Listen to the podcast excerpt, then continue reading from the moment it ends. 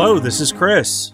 And this is Andrew, and welcome back to Video Games Cover to Cover. Here we are in episode 62, part 7 of Dragon Quest 11 Echoes of an Elusive Age S. I put in some pauses there to see if Chris was going to jump in like he usually does, but he elected not to this time. Well, technically, it's Dragon Age. No, it's not Dragon Age.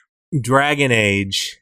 Dragon Quest Echoes of an Elusive Age S11. There's, you know, I just don't care anymore. We this both know that's a lie. name, and I can't do it. Technically, most people. That's why I that just call it Dragon playing- Quest 11S and don't worry about the rest of it.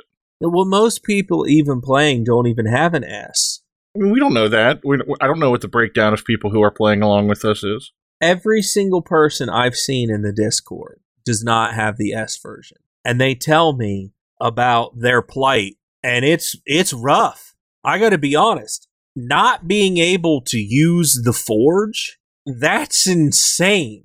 I mean, yeah, not being able to use the Forge anywhere. yeah, you can only use it at campsites. There's some other stuff too. Yeah, like you can't buy the ingredients at the campsite. That was an enhancement.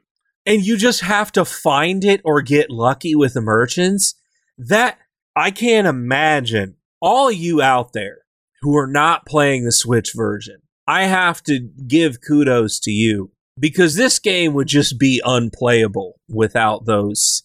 Also, that explains what we were wondering about a couple episodes ago about Sylvando giving us the horse bell.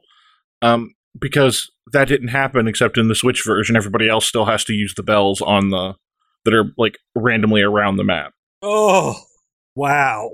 So that's why those exist because the the portable one that Sylvando gives you was only added for the Switch version. I got to be honest, I'm pretty annoyed that they didn't just remove those in the Switch version.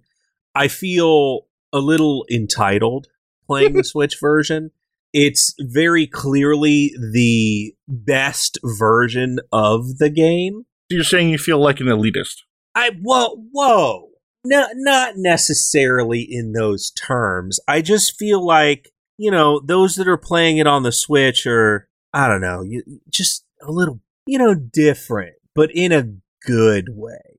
I feel that I am very uncomfortable with where this conversation is going. I don't understand what you mean. What, You what, want to what is the elaborate? comfort? You know, I'm the luminary, and I'm playing the game on the best version possible. You know, kind of like when we hooked up The Witcher, you know, 10 years too late, and we had the benefit of playing DLC immediately and all of the benefits that went along with those DLCs. You see, that's really the moral of the story: is never play games until all their content is out, and then just you can just do it all at once. That's my strategy.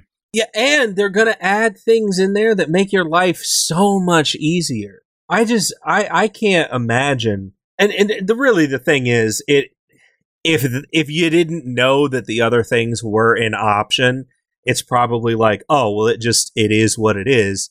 And it would have been a situation where okay, so it's old school RPG, you know, you just got to do things this way and that's the way it is those would have definitely been things that I had complained about if I wasn't playing it on the Switch. Which really, again, you know, that being the old school RPG is um, a lot of what Dragon Quest is. Because like I was pretty surprised by how modern the game feels compared to even just the previous Dragon Quest in terms of these sorts of help you out sort of scenarios. So it's interesting that those were all just added for the Switch. I'm wondering if it's a situation where they were playing around with different things just to kind of see what what worked and what people liked. So maybe when they do Dragon Quest 12, they're like, let's go ahead and put these enhancements in there. I mean, probably. Well, I guess if they start adding enhancements to Dragon Quest, doesn't that sort of defeat the purpose of staying, you know, I, for lack of a better term, vanilla RPG? I guess it depends on what those enhancements are, right? I mean, I will definitely say 11 feels like a huge step forward in a lot of ways. I don't, since I never got to play 10, since it's Japan exclusive, you know, I couldn't say what is different there compared to like 8 or 9. But 11 definitely does feel like, you know, they made a lot of changes that I was kind of surprised by. But, you know, I think as long as they stick to the sort of certain core fundamental things, I don't think it'll be a big deal because, like, obviously stuff like having you know skill points to spend and stuff it's all new.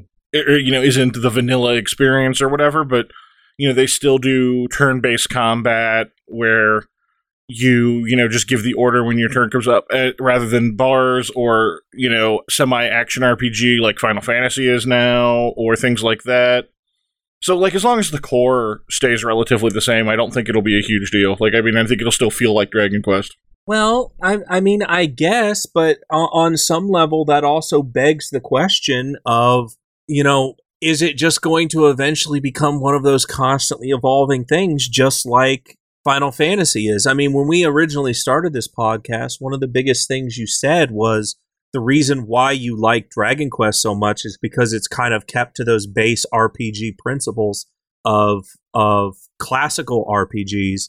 And it seems like the more and more they move forward with you know number it, it, almost seems like they're getting further and further away from that. Yeah i guess we'll see. I mean so far i will say that it still feels like dragon quest to me. And obviously you know a lot of that is just a feeling so it's not like i can point to some specific thing other than stuff like you know the combat still being turn based and uh, you know the art style being what it is and things like th- there's a lot of stuff that when i think of dragon quest I think of this that's still there. And, you know, some quality of life upgrades don't really change that to me. So I don't really have an issue with this, but we'll have to see what 12 is like and whether they do change a bunch of stuff. Because, like, if it suddenly becomes, you know, super high tech, like awesome, amazing cutting edge graphics like they did with Final Fantasy VII, where, you know, you just mash the button to do basic attacks and things like that, like, yeah, that'll, that'll change a little bit.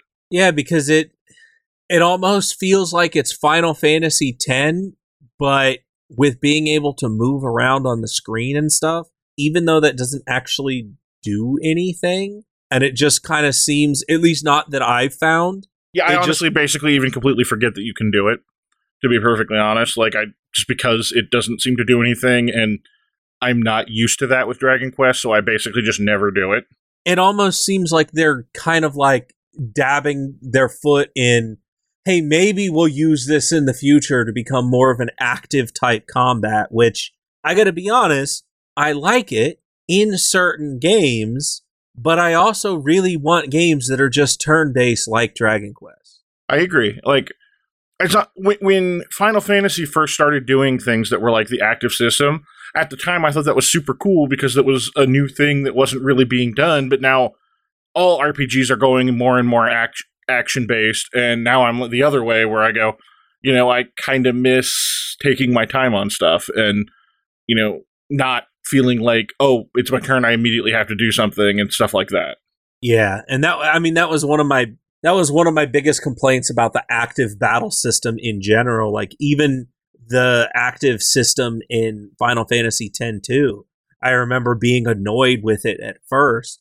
It, it eventually grew on me but that's just because there's so many different ways that you can you know using monsters and stuff you can basically just auto battle everything and then you don't even have to worry about it but then at that point it's like okay i'm basically just having the ai play the game for me which when you go from one place to another is perfectly fine but when you're fighting a boss or something okay well now only i've worked i've only ever worked on my monsters because i just wanted to get from point a to point b and now my main staff is not really up to snuff. Yeah. I mean, that was an issue with with 10 too, and I don't really think I'm going to come into anything like that here, but I don't know, it just seems kind of like it seems like they're de- there's at least to me, it seems like they almost are trying to dabble in like a more active system and even though I've never played any of the other Dragon Quests, I don't know how I feel about that because I do want a series that is just this because I really like that.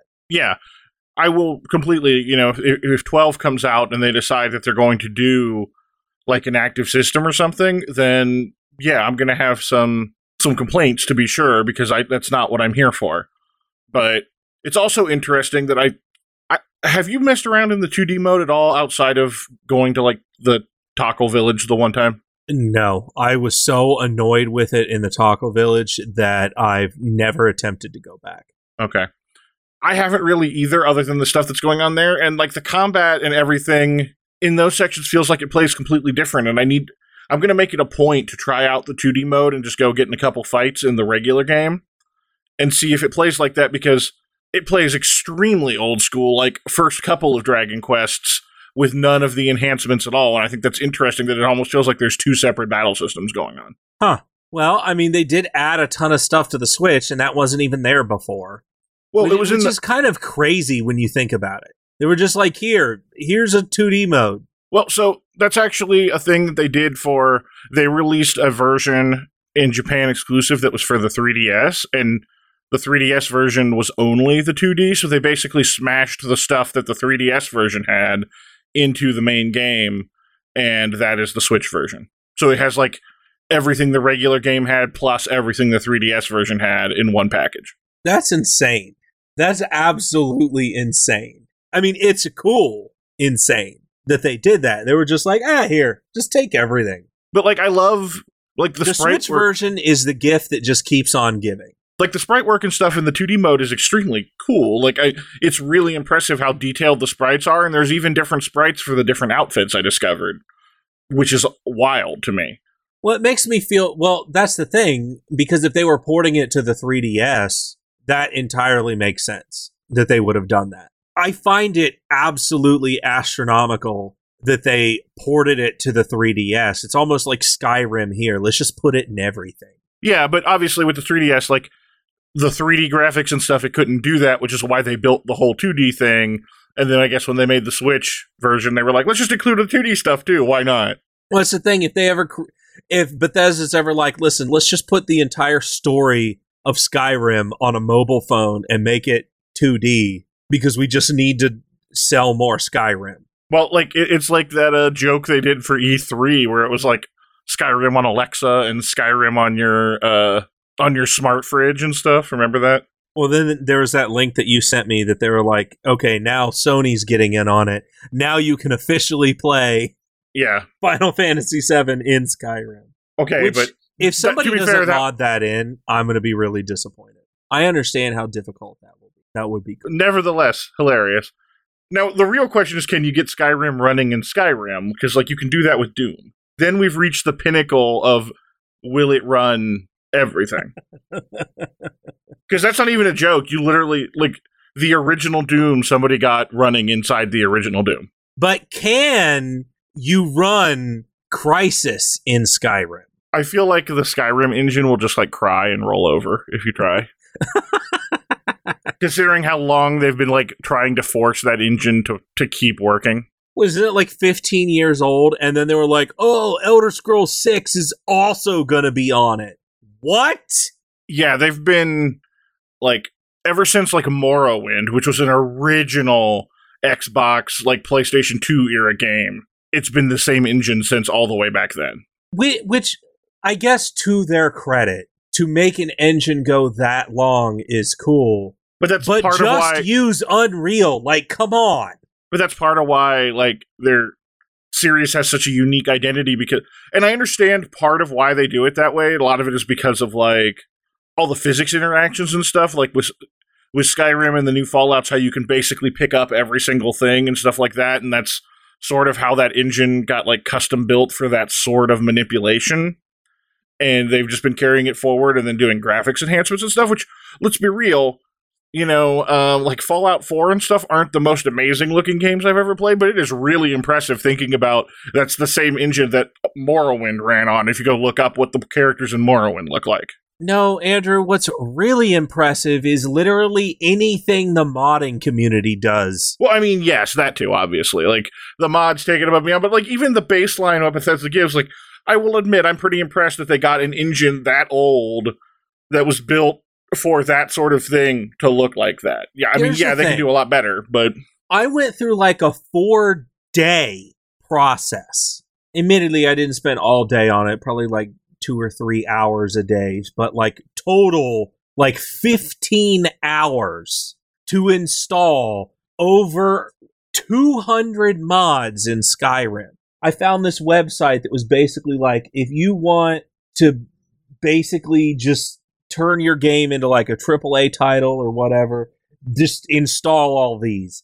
I did it. And Andrew, I have to tell you, that game looked absolutely amazing. I played it for like 10 minutes. Then I got a virus and had to wipe my computer. And I was like, cool. I hate literally everything. Uninstall, never do this again. Like, I'm not spending another 15 hours trying to figure this out. I didn't even do that, but that's what happened. That was how my Skyrim experience ended. Was I finally got a bunch of mods that did different things that I wanted, and I don't even remember what they all were at this point. Got it all working, and then my computer crashed, or I bought a new computer. I don't remember exactly what it was, but I could never get it working again. So all my save files didn't work because I couldn't get the mod list exactly right, and I was like, I'm just not doing this again. Which is why literally everything I download from now on mods or otherwise, I open in a VM first because I am never having that problem again. Now, I format my computer like once every year anyway, just because I work in IT and it's super easy and I just, all of my data is in network cloud storage anyway, so I literally don't care about anything and I just wipe it. But that was just really, really annoying. I think what it was is I downloaded a mod that somebody had injected a virus into, and when I opened it, it just crashed my system. I'm like, cool, cool, cool, cool, cool, cool. I hate everybody, but but wow, like Dragon Quest, right? Age echoes of an elusive one, ten. Point S. But yeah, back to Dragon Quest, like the thing we're actually supposed to talk about. So at this point, I got a quick snail update. Oh, okay. Well, that's important, I guess. I do have snails everywhere now. Every I've got baby snails everywhere. And I was kind of hoping the fish would kind of nibble on them. That has not been my experience. So, you know, two, four, five, six, seven weeks in, mistakes were somewhat made. I have to say, though, my tank looks immaculate right now. It's never looked so good. It looks immaculate except for just like the massive colony of snails. except for the little dots everywhere that are that are baby snails. Other than that, it looks immaculate. Was it worth it then? Honestly, yeah, because the algae was getting out of control, and snails are pretty. I wouldn't say they're easy to deal with, but they're. I mean, it, it is somewhat easy to get rid of them. Well, like, okay, so what new thing are you going to have to introduce to deal with the snails that will then explode out of control? And this is going to be like the woman who swallowed the fly, just a chain of escalation, right? So so next I'm I'm gonna introduce uh like a shark potentially. I'm thinking. Do sharks eat snails? I feel like they eat other fish. Well, that's gonna take care of the fish problem.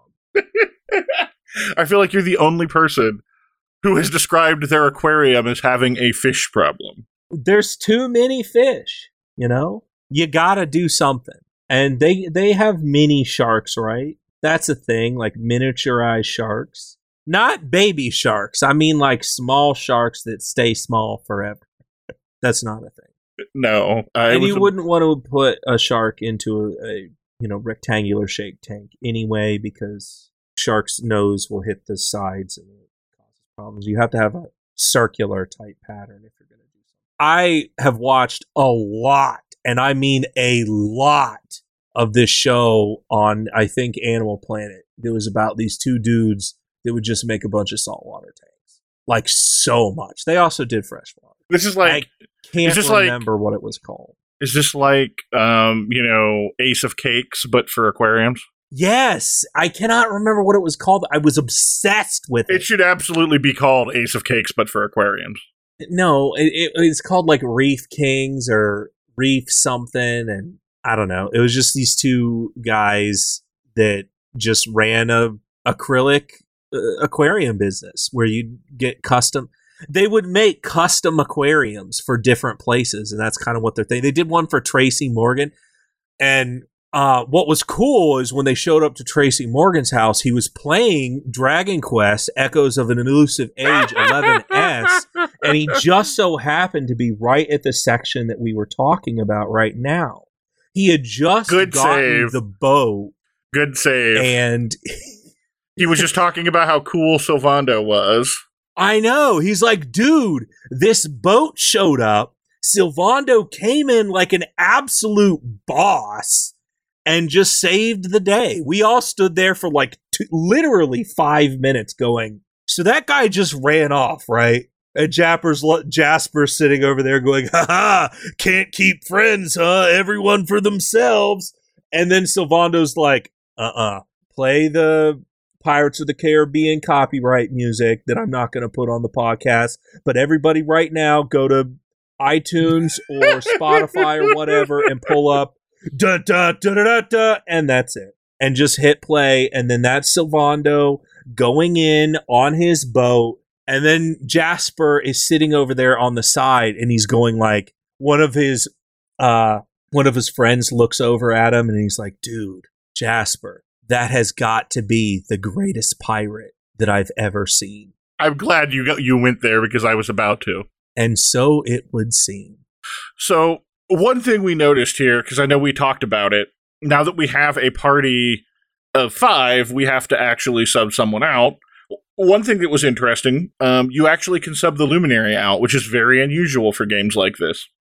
Oh, I didn't know I could completely like. I'm gonna start taking a break everywhere I go now. Listen, it was just me and Erik for a while. I gotta get my due. I'm gonna start lounging on a chair in the background while these scrubs get out there and deal with these problems for me. That would be hilarious. Like you do the other forward, if you rotate the camera, you can just see like the Luminary just stretch it. I'm imagining like Master Roshi at his house, you just like you know stretched out on that big lawn chair, sipping a drink. He's drinking a tea and he's like, "Okay, cool. Got You know- sunglasses on. Call me when you need me." But the other thing that I noticed that's very nice because I immediately um, replaced Erik with Sylvando because again the whip and Sylvando is amazing. Yeah, I and s- I, started using Erik again, but there's there, there's a lot that I hope we get to today that has happened to me, and I've started using Erik again. okay, but where I was going with this is one thing I really appreciate is it seems like the characters in reserve still get full exp, so it's not like you you don't run into that situation that you do in a lot of games where you feel like you have to sub someone in because otherwise they fall behind.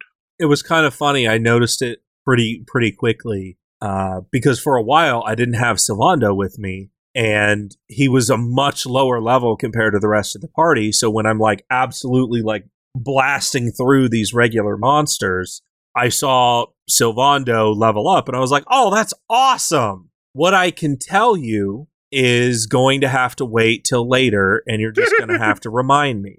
Okay. So for me, I went right to where we were supposed to go.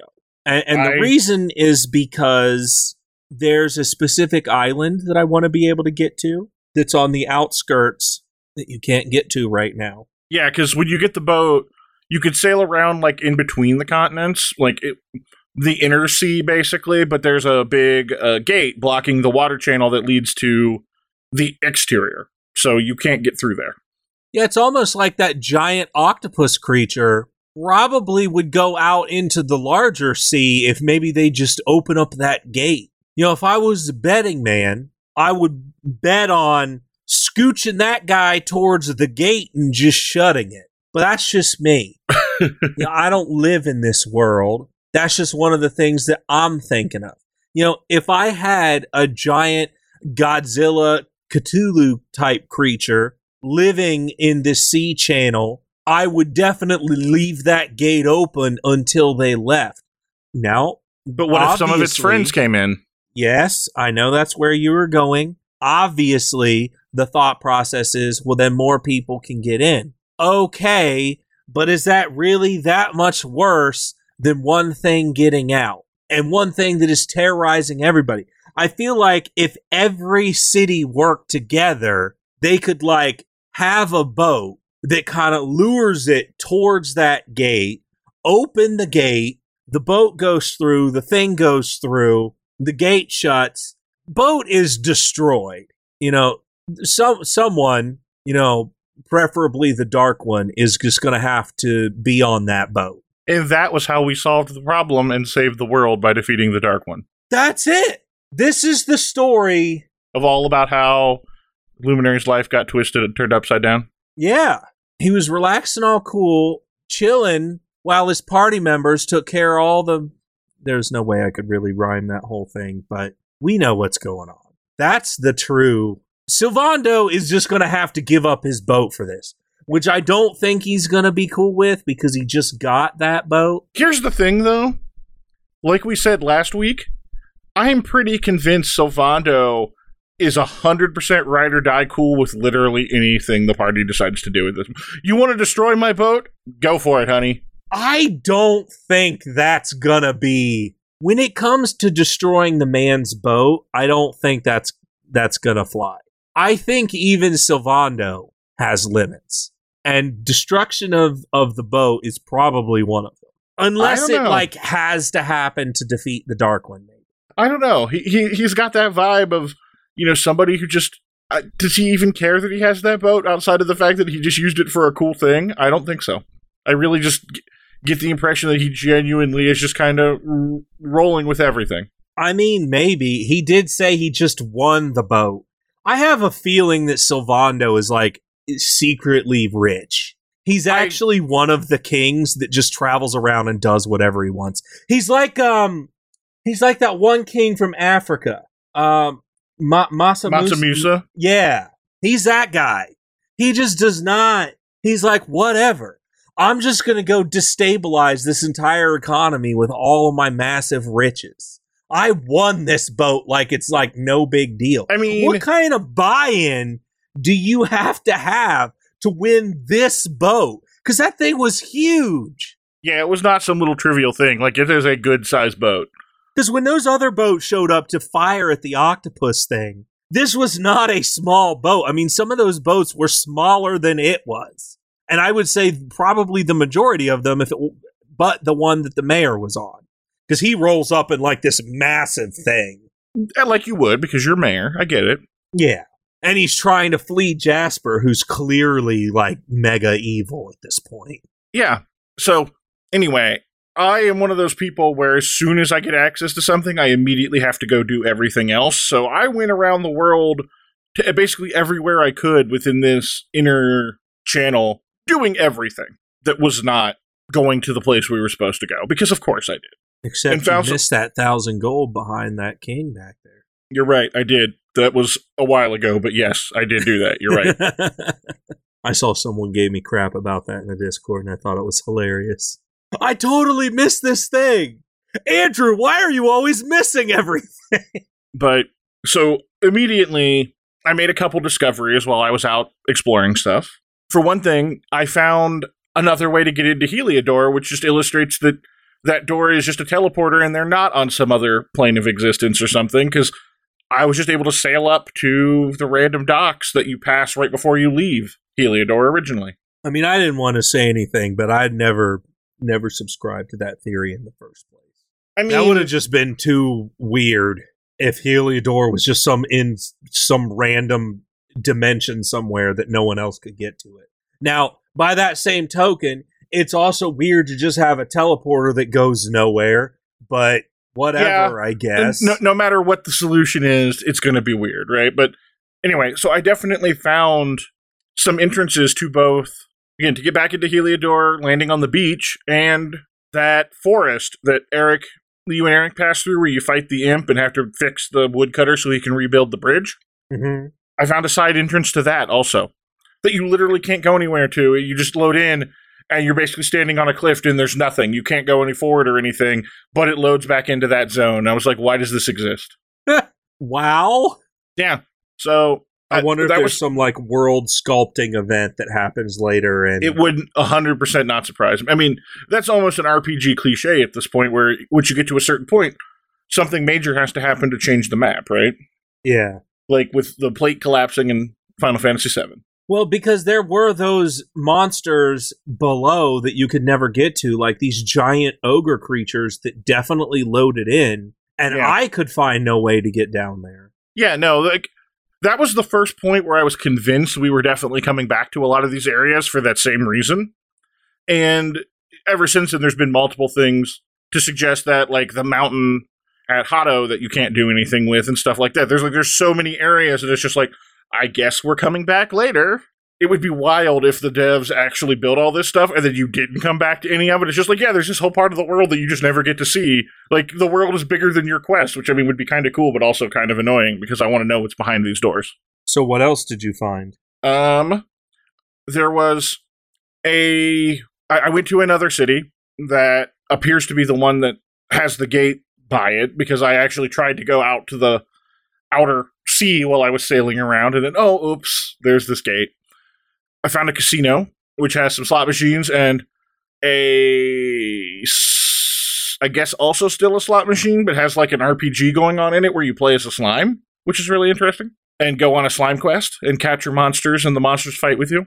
And I'm like, how did you do? I feel like I, I was at Las Vegas a couple years ago doing uh, for a con- convention for work and wandered around in the casinos. And you know, I'm not much of a gambler or whatever, but I saw these things and I'm like, I've never seen a slot machine as elaborate as, as thi- as this, and this is some random fantasy world. So you know, good job, I guess. Um, whoever developed this slot machine for this fantasy world. When you're constantly being attacked by monsters, a regular slot machine is just not going to work. It's right. not going to cut it. But they have those too. Yeah, but then they had to keep building bigger and better because people are like, I'm done with this crap. Give me something more. Anyway, so yeah, there's a casino where it, it's very similar to the casinos in basically every video game you've ever played, like Pokemon and stuff like that, where you have to convert your gold into tokens and then you use the tokens to get prizes. Uh, but I won a whole lot of money on that slime game, so I can't be too upset. I also found in the same town as the casino, there's a multiple hotels, and one of them is extremely expensive, but I still wanted to stay at it because it had a slime as a proprietor, and that was the most adorable thing, and I'm really upset that I didn't get to stay there, even though it was like a stupid amount of money. I you just want to waste your money? I didn't, but I was tempted. Let's see. I also found right next to where the entrance back to the Heliodor forest was, there were a couple of random guards for, of Heliodor that were like, uh, Sir Jasper has told us to block this area off and keep an eye out in case the, the Darkspawn and his associates come through. And I'm just like, cool, you guys are doing a great job. Bye. I don't understand how he doesn't have posters at this point. I know. That's all I can think. Like, how do you not know what you're looking for by now? Like, that's insane. The least they could do is have you fight a couple guys and then have like a sequence where your party's like, we got to get out of here or something. Yeah, no, they're just random knights of Heliodor that are just standing there like. And, and once again, I, I find it really interesting because we've been to multiple kingdoms now, and apparently Heliodor is literally the only one that has any sort of army. Because even the prince of the Desert Kingdom was going to train under the Knights of Heliodor, right? So uh, no one else in this entire world has any troops, apparently. I mean, it kind of sounds like most of the world's troops got wiped out during the last Dark One. Maybe, but I thought the Dark One thing happened a while ago.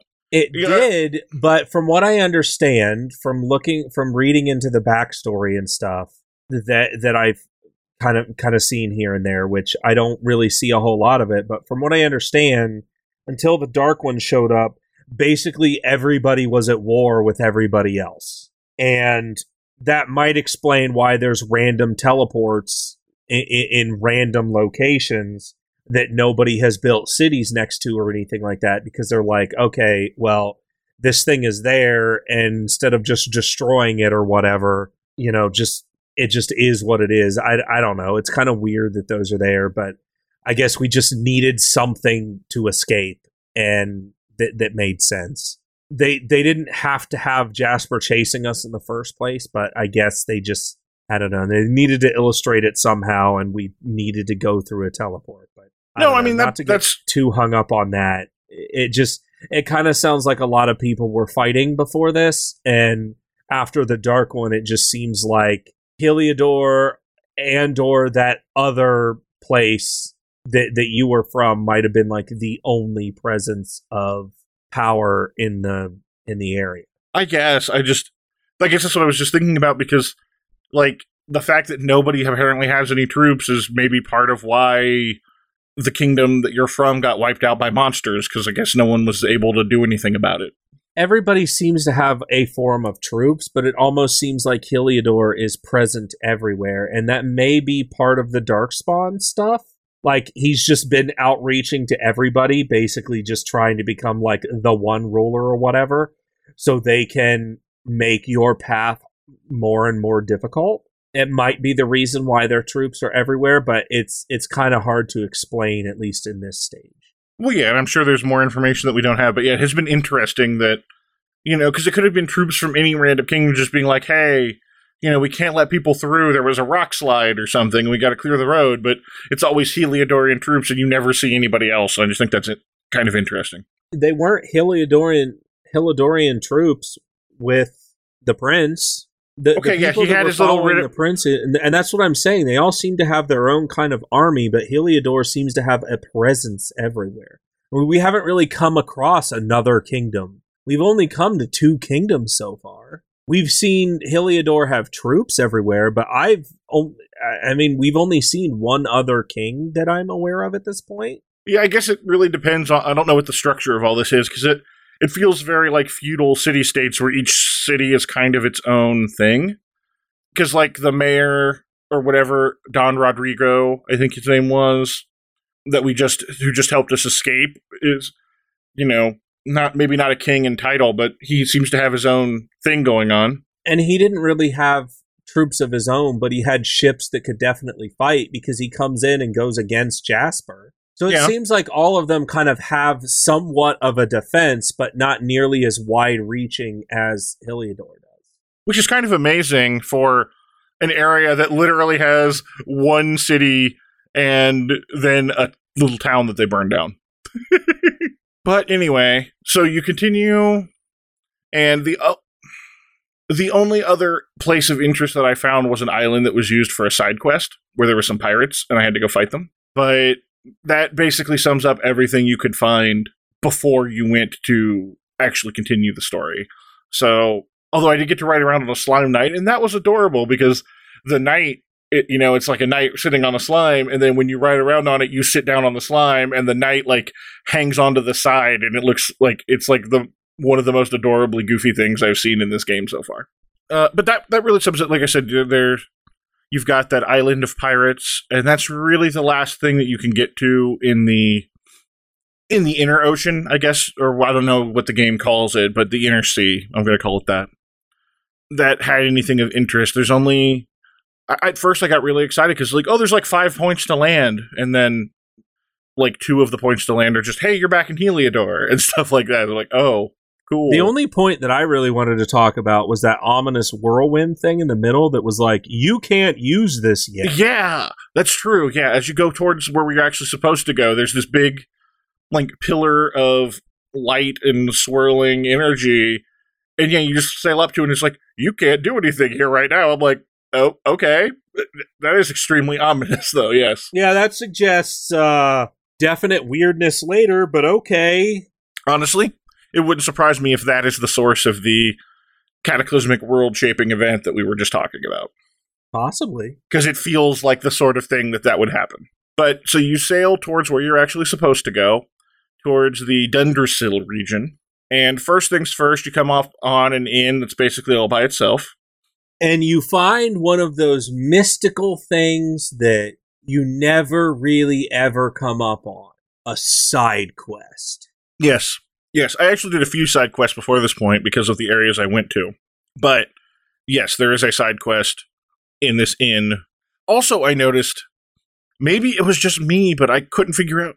There was clearly a marking for like a church eh, save point or whatever, but the building it was marking was all boarded up, and there was an actual priest walking around because he's the person who gives you the side quest, but you can't actually save there or anything. It was indoors.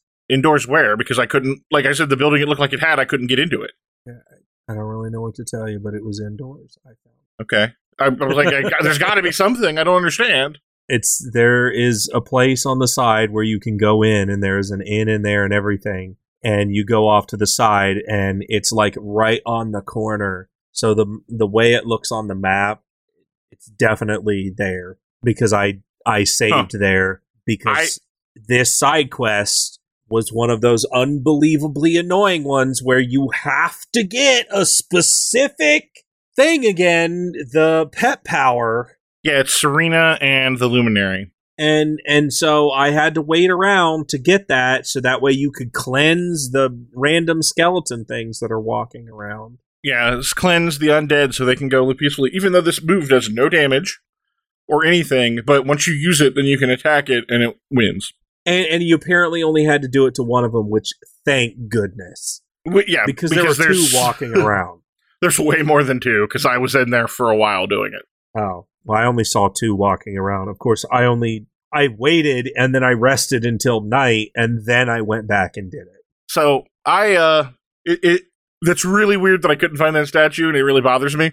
And the reason I say that is because while I was doing this side quest, I kept having to zoom to a random campsite so that I could stay and save my game and stuff when I got ready to go.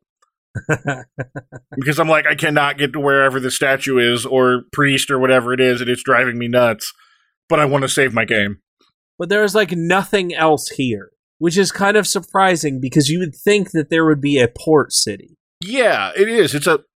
I mean, given what we know, they they, they talk a lot about you know there this used to be the kingdom of Dundrasil, and then there was a disaster or whatever. So immediately, I'm thinking this is where the luminaries from, and maybe that's why some of this stuff isn't there. But like, there's not even signs of rubble or anything near the the ocean. You there's nothing until you get to this one random inn. Yeah. And you don't even find Dundrasil until you've walked for a while because the first place I got to was not Dundrasil. It was Octagonia. Octagonia, which I, I don't think you were specific. You were going to the Dundrasil region, but you were going because you heard the merchant had gone to Octagonia, which Had- was headed the into that- region. that area, yeah. And so the very first place you go to is and and and I just want to make it a point to tell you that during this whole section and that whole section before leading up to that, I really didn't fight many creatures at all because there's just I've been relatively higher on my character level for a while now that I'm like, okay, I fight the creatures, I kill them in a couple hits. Like there's really no reason for this. So for the most part, I kind of skip skip past a lot of the the creatures in this area. honestly, I find myself fighting them for money and items more than for experience points. Partially because, let's be real, those metal slimes in the desert area just like completely broke the difficulty curve of the game right now. Because I just leveled up so much, and I wasn't even specifically hunting metal slimes. They just spawned so often in the desert. And so once I got there, and, and the thing is, like, I didn't really need money either. So I don't really need to fight things. And because you can get everything in the Fun Forge, I guess there's really no need to really fight stuff around the area, which I definitely think is somewhat of a downside. So it is kind of nice having those things in the Switch.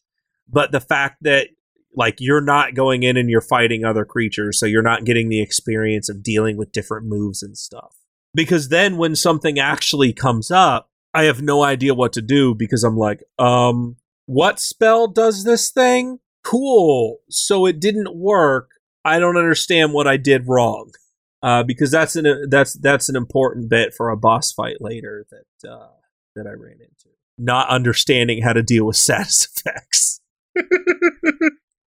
Which seems to be kind of a running trend because I think you were complaining about that a couple episodes ago too.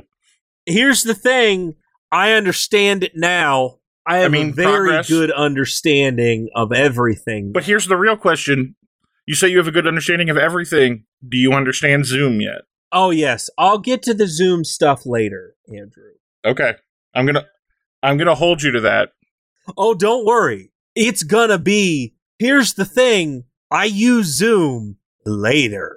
I finally had to figure it out. And then that had a whole bunch of other confusion because I went to a bunch of places wrong. But but anyway, uh, I do use Zoom, but there's a specific reason why I had to suddenly gain the knowledge. I cannot wait to hear this. So, So we get to Octagonia, and it turns out that there's this fighting tournament, which I gotta be honest, yay, because we didn't get to do the competition in the other section. and now suddenly we get to do this competition. So I was actually like, oh, cool.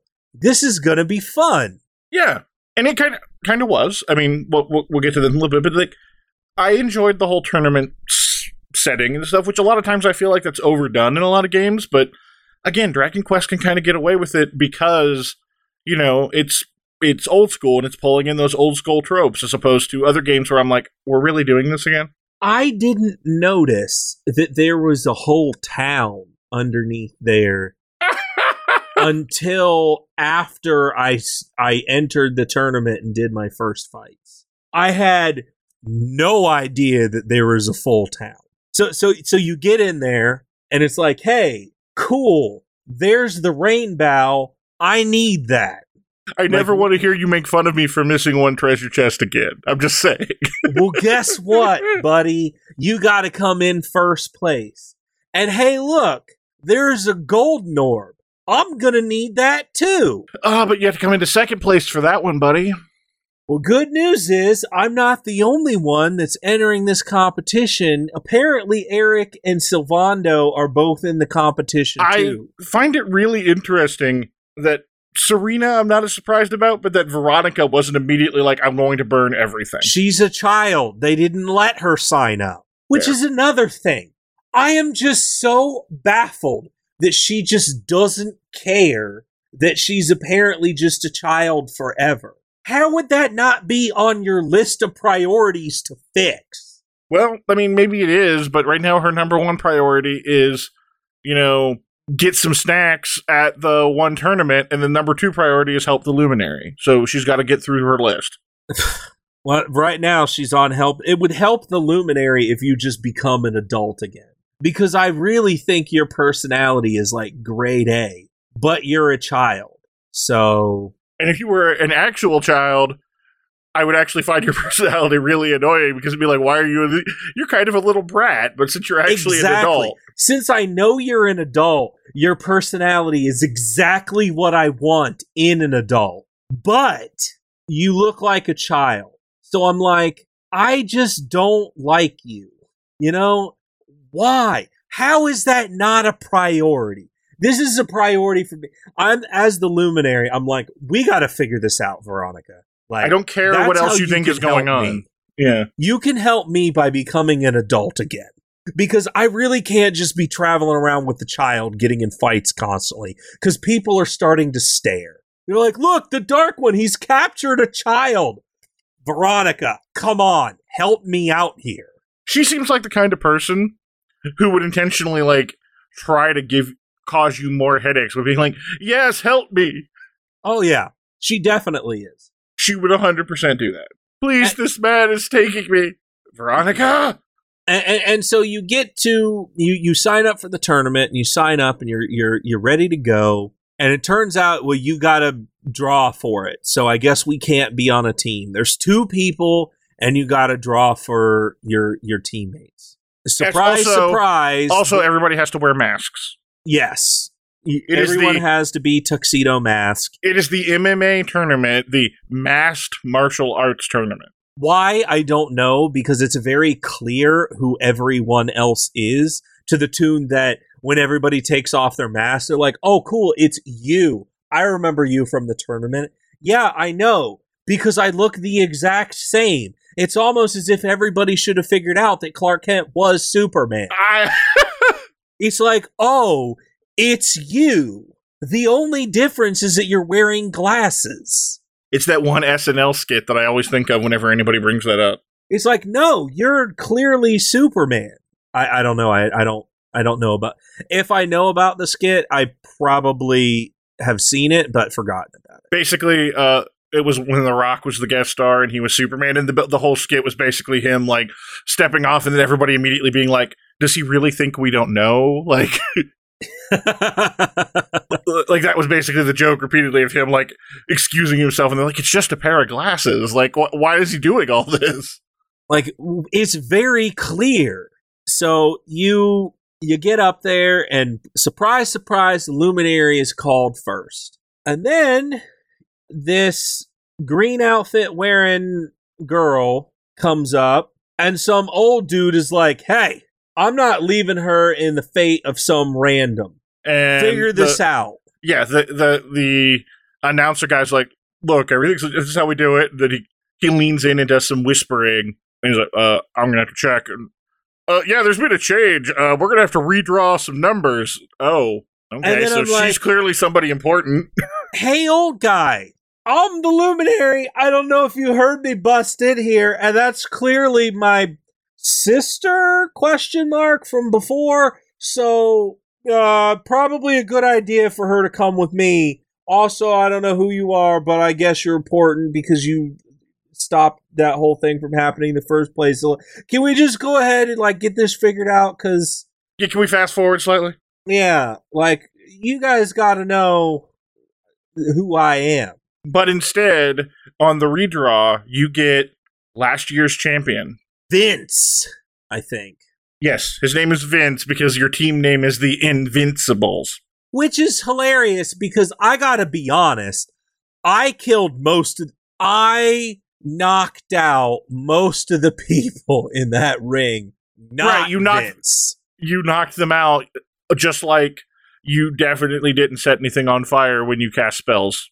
Oh, Andrew, I don't understand why you keep bringing this up. What do you not understand about magic? What do you not get? It's ma- You've used Zap on so many enemies, correct? Actually, I almost never use that, but Here is my assignment for you. Get out of your hidey hole and start using Zap on enemies and then see what it does. Because I can tell you what it doesn't do. Set things on fire. to be fair, basically neither does, you know, sizzle and stuff. Like long term fire damage doesn't seem to be a thing. Yeah, but those are actual fires. This is just lightning.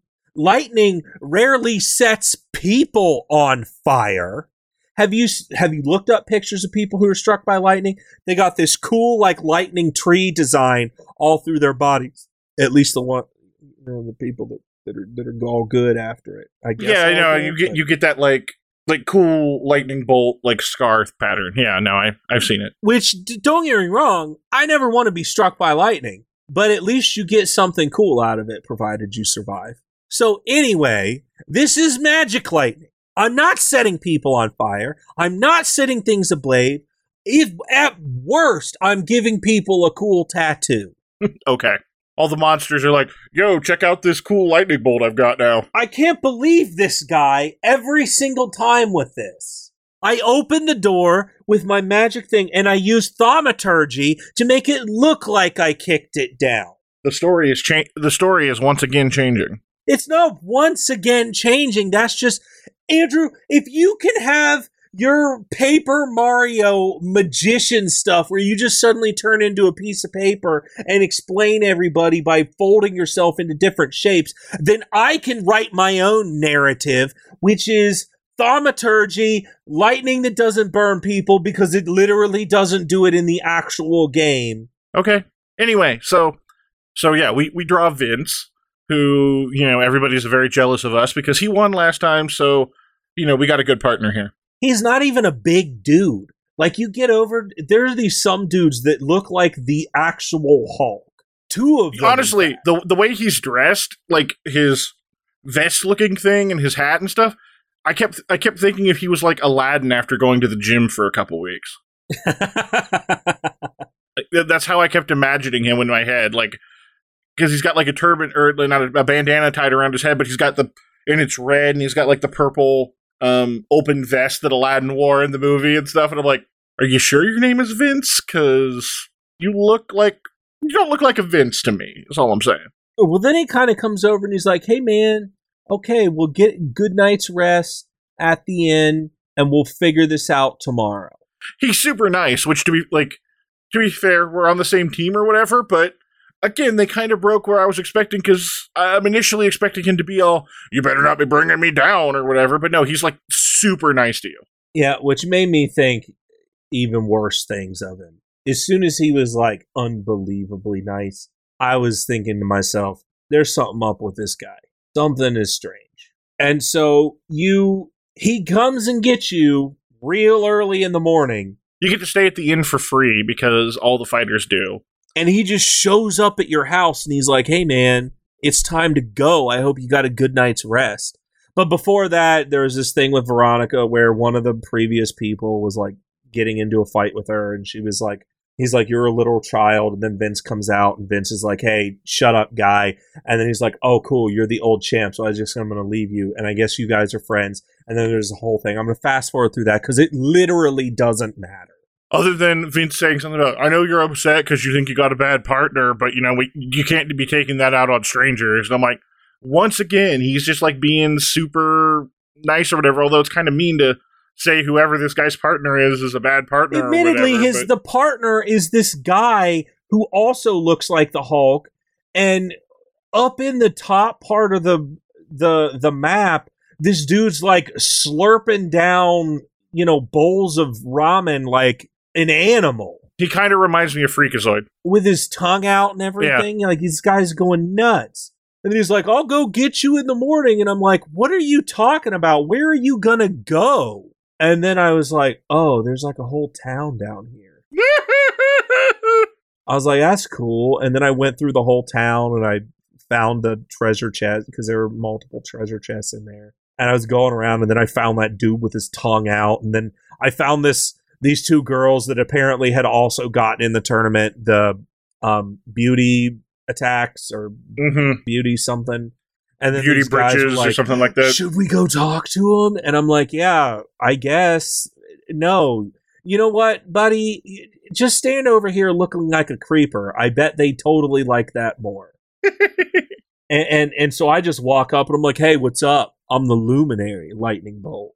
There was also a couple like a, a random um priestess lady and someone else who's like fawning over some blonde guy who's down there about uh, I can't even remember his name. I wanted to say Sal, but that's not right. I have no idea what you're talking about. Uh, and, well, just more random people competing uh, and people fawning over them. There was just this blonde Did guy you see who the one where there was a, a guy standing there at the who had an inner monologue of they're totally going to run me out of business. This monk is just standing there staring at me.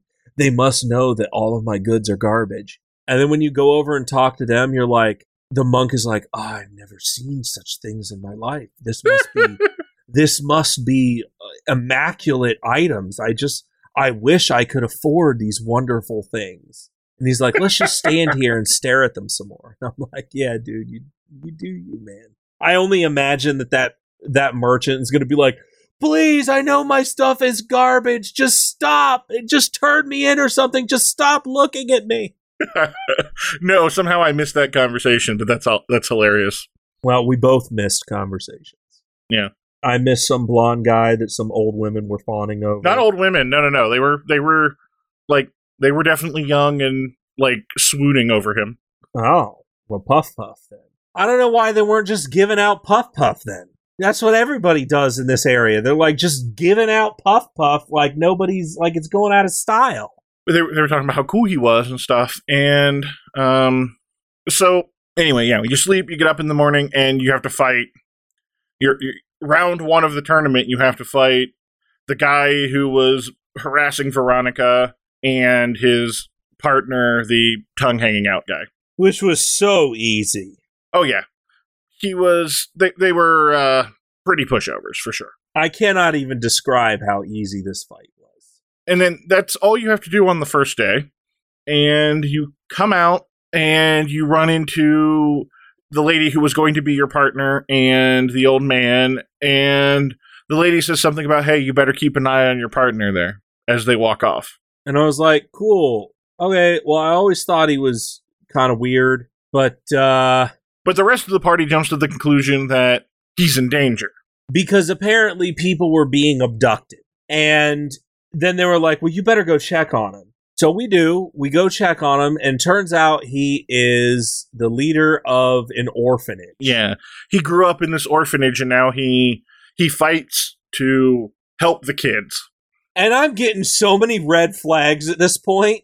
yeah because it's like there's no way this guy is this super nice without there being something else going on And then he's like, oh, let's talk. Then then they're like talking the night away or whatever inside that area, and he's like, "Oh, I guess you better just stay here for the night." And this is one of those things where I was like, "No, But no." then But then it also doesn't matter because then there's a crash that comes from Vince's room, and you have to go check. And someone has ransacked his room. They're not there anymore, but they've tossed the place and jumped out the window or something. and there are these weird vials everywhere and they're like all over the floor and stuff and it's kind of like they they look just like you were saying with Jasper you know not everything can control how s- something magical looks or whatever but they're definitely dark vials It's literally like if he was a college kid and it was like cans of Mountain Dew scattered everywhere, but with like these glass bottles. and it's like oh man uh, something is going on and i don't know what but you're definitely bad and so then we get to day two and we're we're kind of fighting everybody At this time, uh, you open up fighting those two ladies that we were talking about a second ago. except he also busts out his vial and takes a swig And it's his pregame ritual, as he describes. or it. wait no no no you fight the ladies first and No, the I think he did it then. fight, Oh, you get that. No, because he already did it at that point. Oh.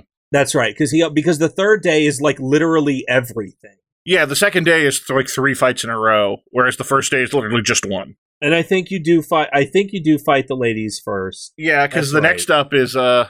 Well, oh, we did skip one thing in day one where you get to watch Erik get his butt completely kicked by your ex partner and the old man who apparently does nothing. I did find I was like, okay, sweet.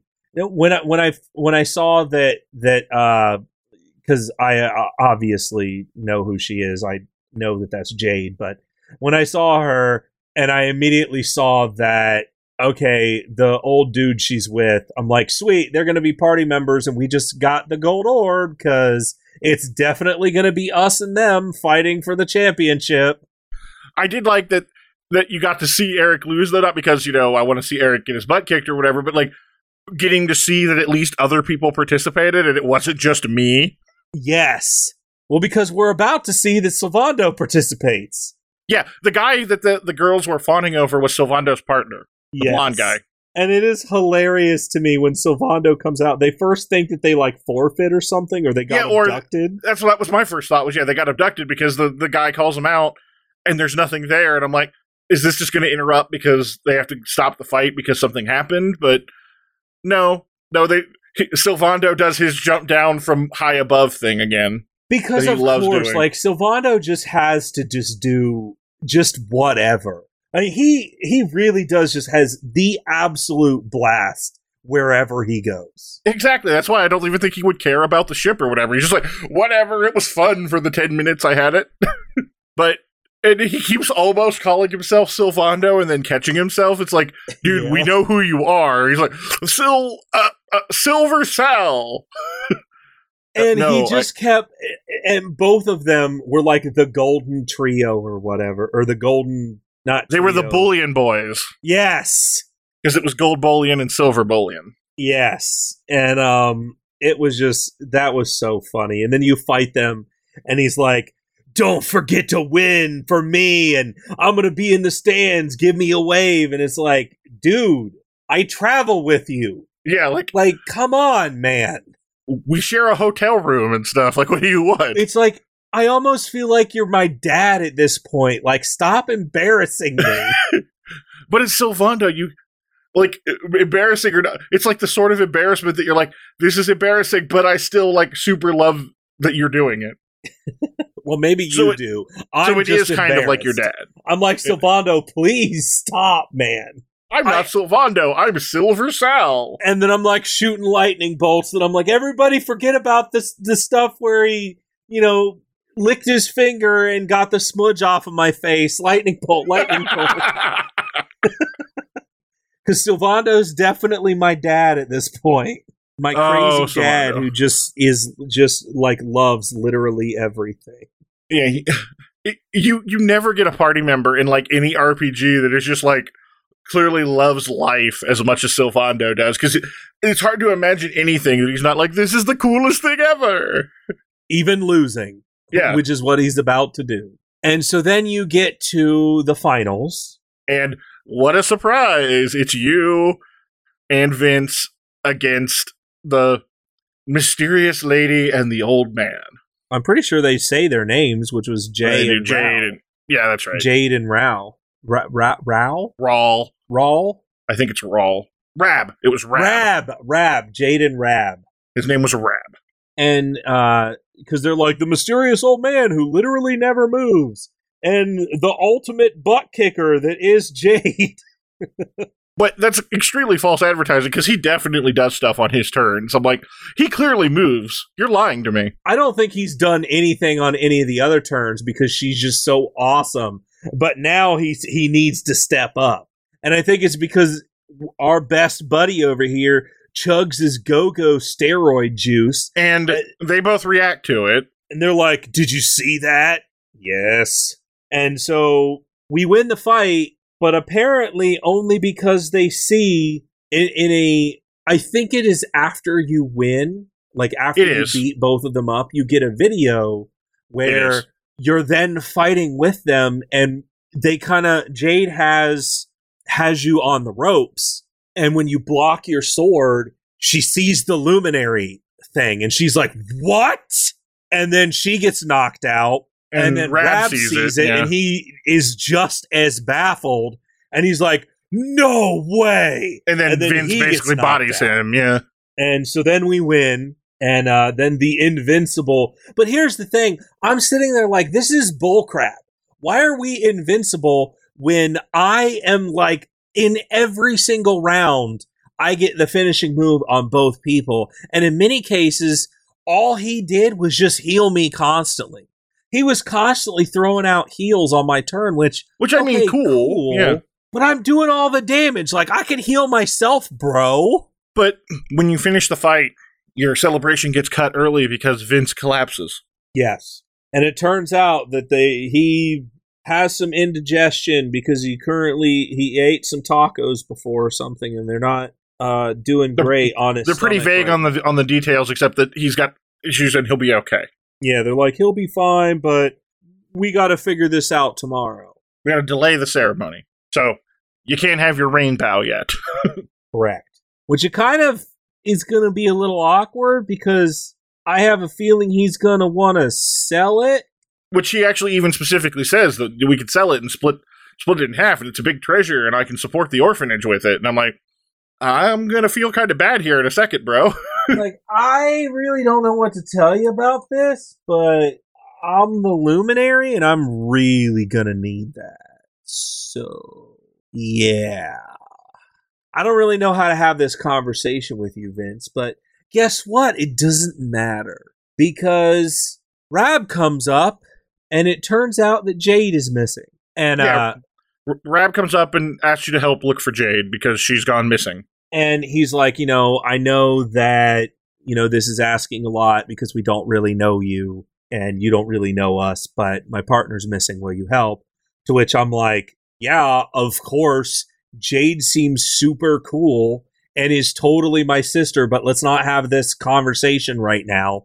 And um he's like he does this he does kind of like this facial expression like I totally knew you would because I definitely know who you are, but we're not going to have that conversation yet. And uh so basically you go all the way up to where your buddy was at uh, because you you kind of search around town and it turns out that she was heading towards the orphanage.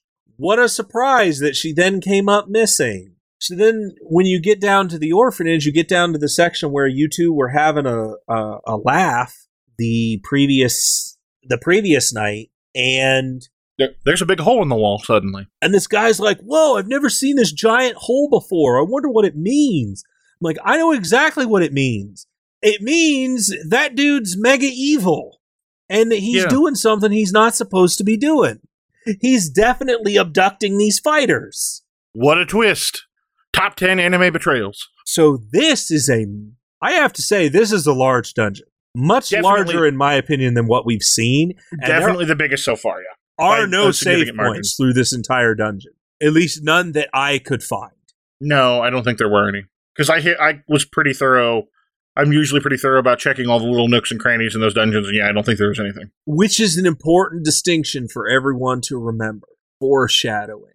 I'm going through this dungeon and you're you're fighting most of the things I can just run away from, but there's this kind of cool little mechanic of there's spider webs and stuff everywhere, so you have to take a turn of of walking like slowly through them. Yeah, to like break through them. So things definitely can catch up. And I'm walking through there, and then I come across these giant troll like creatures, and I'm like, cool, finally something worth fighting. So I fight the trolls and everything like that, and I, I, I, I am. It's definitely kind of a tough fight, and I'm thinking, oh man, there's no save points or anything like that. But Rab's got my back. He's got all this healing. No big deal. Not going to be a problem. Ra- Rab's got a pretty interesting mix of spells. He's got that same darkness thing that Jasper casts that he leans on a lot when he doesn't need to heal, but he yeah, he's got offensive and defensive, and that's pretty unusual because like Veronica's all offense and Serena has what like whoosh, and that's basically her only offensive spell.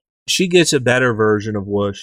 Yeah, swoosh. swoosh, which does a significant amount of damage. So there are mimics in this game, as I Yes. found inside of this this area. The Yeah. you, you open up one of the things and it's like, hey, guess what?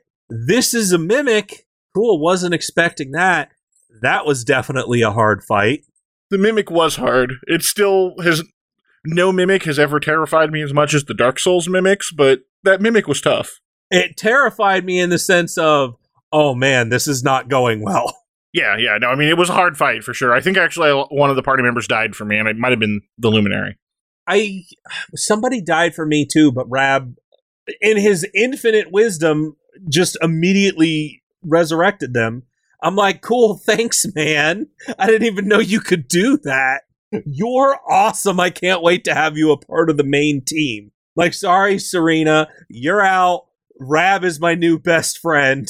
You're coming with me because in the rare event that I need healing, I've got him. And it's like, you know, Sylvando and Erik, both of you are out because I got Jade now, you know, eventually. Assuming we save her and she doesn't get, you know, murdered by Vince. But we know that's not going to happen because in the opening movie, we see her, you know, doing other stuff. So we know that she's not going to get killed unless there's some sort of cloning type situation. It could just be a fake out. We don't know. Yeah, I'm- There's going to be a cloning type situation in the future that, in the very near future, that will come up. You know, we can't figure out how to get Veronica's age to to to be her actual age, but we can figure out how to clone Jade, and it's going to come up very soon. So we're going through here, and at this point, I want to say that I probably, for the most part, everybody everybody is all good on health, and for the most part, everybody is pretty good on uh, on their MP because Rab has done most of the healing for everybody in the party. Yeah, and the the two sisters still have that cool thing with the staff where if you just take a turn to just hit things with it, yeah, they do basically no damage, but they get MP back. which is super nice. Yeah. So I did that on a couple of the zombies and everything. And once I got in, so so so we get to the end, and sure enough, what a surprise! Jade is sitting there, and Vince is doing this whole evil monologue with this gigantic arachnid spider creature about how oh you're going to bring more peoples. And he's like, oh yeah, this one's great. I can feel the power. Bring her to me for feed. And I'm like, hey guys, uh, I'm the luminary. I'm gonna need you, lightning bolt. I'm gonna need you to quit doing what you're doing right now, cause uh, you're bad and don't do. Somehow, Vince has stolen literally what seems like everyone that was taking place in the tournament. How did everybody not notice that literally everyone but Vince and me kind of seems a little weird, but everyone thinks I'm the dark one, whatever. I'm probably going to get blamed for this. Vince, you suck, man. Like, I did it for the children. you know, I had to do it. it it's, you know, I suck as a fighter and what, and I can't do literally anything else. It's like, what have you tried doing literally anything else, man? Well, no, because all I, I, I can fight. That's all I can do. Well, apparently you can't do that either, Vince. So Yeah, it's like Vince, you suck at everything. I don't know what to tell you. So he's suckling down this this thing's weird steroid juice, which is definitely killing him. Yeah, And then the arachnid's like, ah, stupid fool. Ah, you're gonna die from all this. And Vince is like, "Wh- what? It's like, duh, man. Duh. you probably shouldn't drink like spider venom or whatever this is. Like, come on, man. And and Rab is like, yeah, that's not meant for humans. That's meant for the demon thing that this thing is. Like, buddy, I don't know what to tell you, but it's eating you alive from the inside. He's like, it's a miracle you're still alive. I'm like, uh, to be honest, yeah, I guess. Maybe it's because he's like an orphanage guy, and you know, the the the gods upstairs are like, hey man, you're doing some pretty horrible things, but I guess it's kind of for the right reasons. So I, I don't know, maybe not die yet, but maybe th- they're like all secretly hoping that like the luminary comes in and just figures the problem out. Like it kind of seems like he should be dead, but whatever. We're just gonna move past it. Now I got to tell you, Andrew. Here in the next few minutes is where Zoom comes in. Okay, I'm excited. Keep it up. Yeah, you're going to be excited because I can tell you for a 100% fact, I know what happens when your party is wiped. You go back to the last place that you saved. No, Andrew. What happens is you're fighting the boss, and the boss does string shot, hits everybody, and literally no one can move. Then he hits you with missiles like multiple times in a row, wipes out three of your four party members, and Rab is trying his best to bring them back and tanking tons of damage. And Veronica's sitting there just going, okay, well, I literally can't do anything but attack, but it's sitting on currently like deep orange, so maybe I'll just kill it. And I'm talking maybe a half hour into this fight, and it's now about one in the morning. This is almost an exact duplicate of what happened with Final Fantasy VII when I got wiped in the middle of that giant ultimate battle, except I went through the largest dungeon we've ever been through, and I'm fighting some gigantic arachnid creature, which I already don't like spiders. And now this thing is pummeling me with like string shot and tornadoes, and I literally can't do anything. And Rab is like, oh, cool. Well, I'm just going to keep bringing people back to life. He's like, I'm going to bring the luminary back to life. And that thing's like, cool. I'm going to immediately shoot it and kill the luminary. And then Veronica's like, okay, well, literally all I can do is attack. So attack, attack, attack, attack. And then it's like, oh, string shot. Guess what? You can't do anything again. And Rab's like, well, there's nothing I can do, so I'll just attack, attack. And then I'll kind of heal you when I have a chance. And then guess what? I'm just going to string shot and kill you anyway, even though it looks like you're about to lose. But here we go, Andrew. Here's the greatest thing that's ever happened. You know what happens when your party gets wiped? Erik comes in and he's like, hey, man, I've been sitting on the sidelines this entire time. Dude, let's go. Like, wow, there's only one guy left and it's Erik. I'm like, cool, Erik. Let's do this. Me and you, string shot. You can't do anything. Ha ha ha! Rab on the side is just like, okay, cool. You just got hit for like 80 damage for for two things in a row. I'm just gonna go ahead and heal you. Oh, you don't have string shot anymore. Let's get an attack in there. Boom, string shot again. You're screwed, Erik. You can't do anything. Another 10 minutes of this over and over and over, and Rab just doing constant heals. And then, oh, guess what? You get an attack in, but it's not enough. String shot, missiles, you dead. Ha ha ha! Oh, I'm so happy right now. I, I can you feel how happy you are.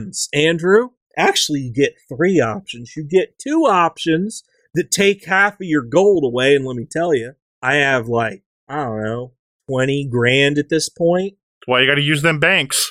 Don't really like that option. Yeah, I'm probably going to start using banks now, Andrew. This coming from the guy who's like, I'd never need banks. I'm probably never going to need it to begin with. I want all this money from the whatever. Well, no, I want a bunch of tokens because like you can't cash the tokens back into gold.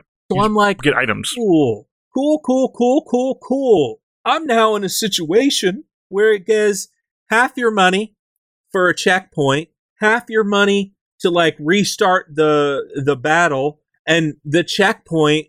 I have no idea where the checkpoint is at, so I'm going to lose half my money regardless.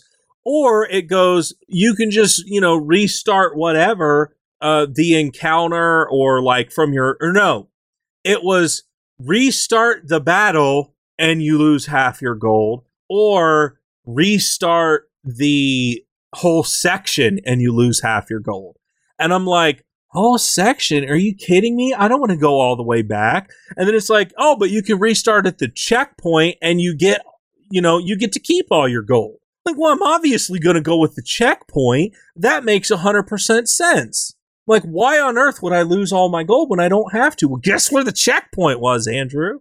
Just take a guess. Um, far enough away that you had to zoom back. The beginning of the dungeon. Okay. The beginning. Now, I don't know about you, but you'd think checkpoint when your three options are restart the battle and lose your money, or restart everything and lose half your money, or restart the checkpoint. Why would you choose restart everything and lose half your money when the checkpoint is already restarting everything? Or am I just going to restart at the point where I woke up from the inn and Rab was like, hey man, you got to go find Jade? Why would I want to go back all there and lose half my money when I can go to the checkpoint? Well, guess what? The checkpoint is literally the entire thing. You know what I found out, Andrew? You can use Zoom indoors if there's a gigantic skylight. Yes, as long as you don't hit your head. You Because can this use it. section has a gigantic skylight. And I was like, this is the first time in history that I'm going to finally figure out Zoom. And I think you know what is about to happen because in my infinite rage of what has just occurred, I zoomed right back to the Sand Kingdom and I power leveled using all of those slimes that you had mentioned earlier. And I have to say, I was probably around 20 ish, 22 ish when I went in there and just had this ultimate string of string shot and just killing me immediately. Do you want to know what level I went back to fight that thing at was? uh, 30. 32 Wow. because I was like, you know what? 10 levels ought to do it. And I found something out, Andrew. Turns out you can get too strong because when you shoot enemies with the crossbow, sometimes they will run away with you, run away from you anyway. Everything was running away from me. So I was like, cool, I'm going to start shooting crossbows and then they'll just come to me. And I'm like, you, I've seen you have a bunch of slime show up in your little your little pool. Crossbow. Wait, where are you going? Bro, bro, bro, I just shot you in the face. where are you going, man? Come back, please come back. Dude, I need the slime. Actually, you can leave. Just give me the slime. And so, yeah, you can get really, really strong. I went back and maybe Rab got two attacks in. Maybe. I slaughtered this thing. Because you know what else I found out during this whole escapade of mine?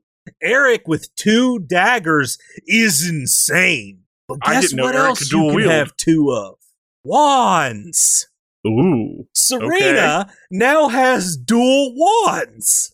And so when you're just fighting people in the overworld, you can just be like, smack, smack. I've killed so many things with just Serena at this point because I'm so powerful. I got mad, Andrew, real mad. It was very Clearly. upsetting, the chain of events that happened to me, which is why it was so important that we got here because it was a pivotal anger moment for me. This is going to be somewhat of a bonus I- episode because it's way longer than normal. I knew it had to be kind of an epic story for you to finally break down and use Zoom. it was given, given how much you went out of your way to talk about how you were like actively not going to use it, the fact that you actually broke down, I'm like, something big happened. something happened, and I needed to go back to find my slime cultivation. And I have metal slash now where I can take out slimes. I got dragon slash now. Erik has two daggers. She's got two wands. Erik, when he went in there to fight that arachnid thing, he was just like, boom, 60 damage, boom, 40 damage. And I'm like, oh, yes. Dude, I killed it so fast. Just for fun, I had Serena because she had nothing else to do. I was just like, go smack it a couple times with your wand just to really demoralize that arachnid just like get up there. And she even did like 30 total damage with both attacks. And I'm like, screw you. And then Rab comes over and he's like, darkness, 60 damage. And I'm like, dude, that's not even half of what I can do with my spells. I mean, Flame sword, I was I was doing like 130 damage on this. Wow. That is a way higher level. I think I was around probably like 25, I think, when I fought this guy and it was definitely a hard fight for sure. I did squeak it out, but like, so I'm not surprised that at 22 you had some difficulties because at 25 I was struggling. Yeah, I had a lot of difficulties. And the thing, to my credit, I had actually almost had it beat, which what made me real angry because it was in the red. And when Erik came out, I was like, oh, that is such a cool mechanic. So if your whole party gets wiped, whoever is on standby just seems like they show up. And it's almost like in every single RPG, it's like the other party members are clearly there. Why aren't they doing anything?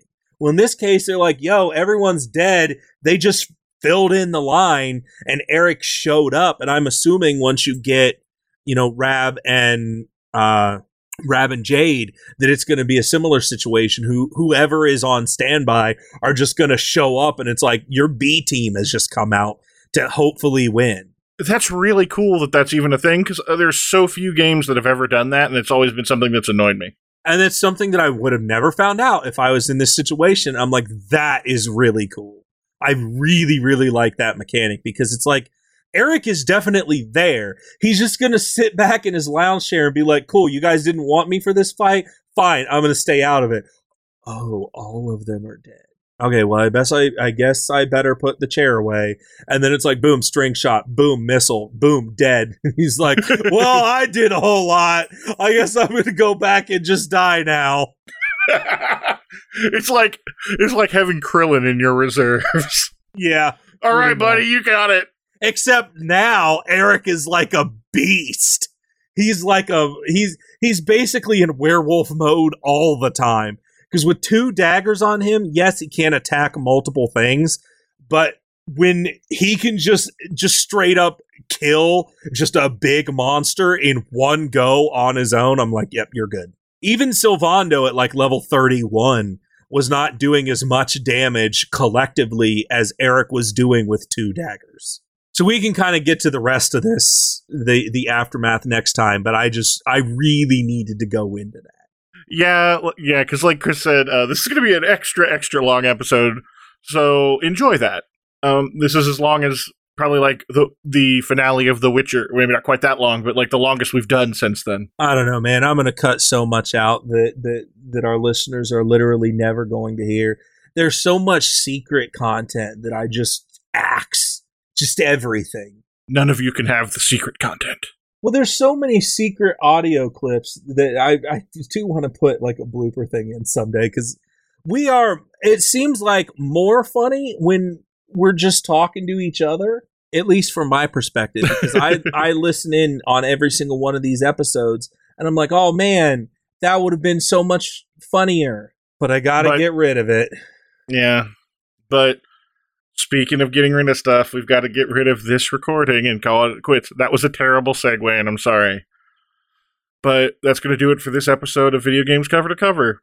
As always, you can find us on Twitter and via our email or via our Discord server, and we'll put links in the episode description. You're, just giving people just a quick taste of the things that I cut out on a normal, regular basis. But I'm the luminary!